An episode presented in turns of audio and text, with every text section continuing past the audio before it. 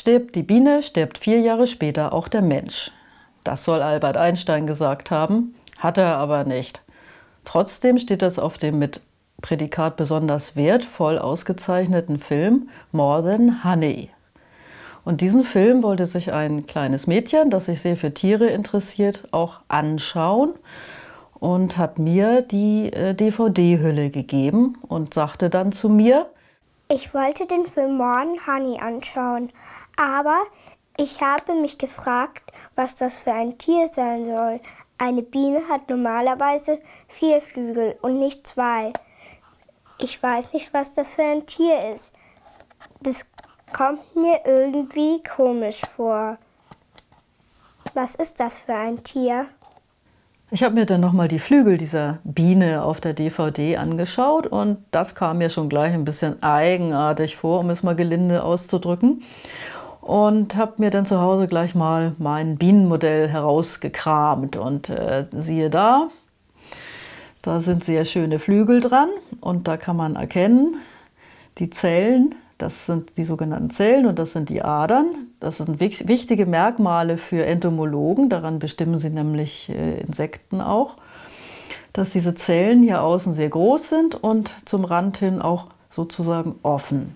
Und so sah ja die Biene auf diesem DVD gar nicht aus. Überhaupt nicht. Und äh, da sind nämlich noch ganz andere Adern zu sehen. Und was noch auffälliger war, die hat ja nur zwei Flügel. Bienen haben grundsätzlich vier Flügel. Es ist einfach so, Hymenoptera, die Hautflügler haben vier Flügel. Sieht man auf diesem Bild überhaupt nicht. Naja, okay, was denkt man sich da? Zweiflügler. Zweiflügler, was ist das? Ja, Fliegen sind das. Und Fliegen, die haben eine völlig andere Flügeladerung als Bienen.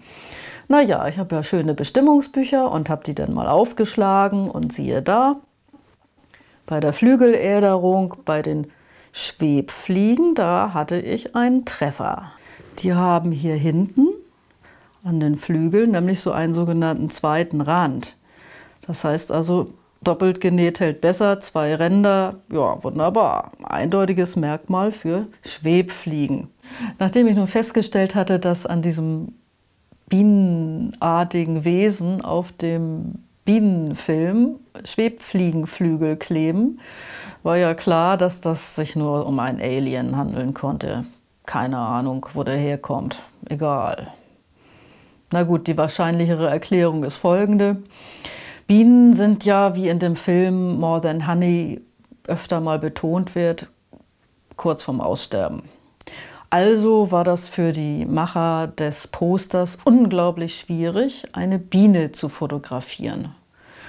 Und da haben sie wohl im großen Archiv im Internet oder ich weiß nicht wo eine Schwebfliege gefunden und gedacht, boah, die sieht ja toll aus, das ist ja eine tolle Biene. Und diese flotte Biene haben sie dann genommen. Und ähm, dann kam wohl jemand auf die Idee zu sagen, oh, der Körper, der ist ja gar nicht pelzig, aber Bienenkörper, die sind ja pelzig. Also, ach, und dann haben wir das Poster schon gemacht und dann montiert doch mal eben schnell so einen Bienenkörper da drauf. Und äh, so ist wohl diese Biene entstanden. Äh, ja, was ich da jetzt ein bisschen seltsam dran finde, die Leute regen sich tierisch darüber auf, dass die Arten sterben. Aber wenn es darum geht, äh, einen Film zu machen, in dem eine Art beschrieben wird, tja, dann ist auf dem Poster plötzlich ein Alien zu sehen.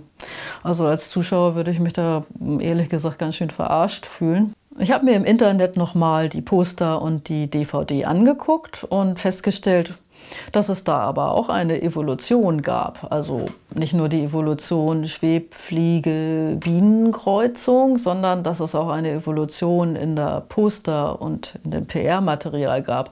2012 war noch diese zweiflügelige Pseudobiene abgebildet und dann hat wohl irgendjemand gemerkt, ach verdammt, da haben wir Mist gebaut. Und da wurde dann dieser Bienenkörper mit Bienenflügeln versehen.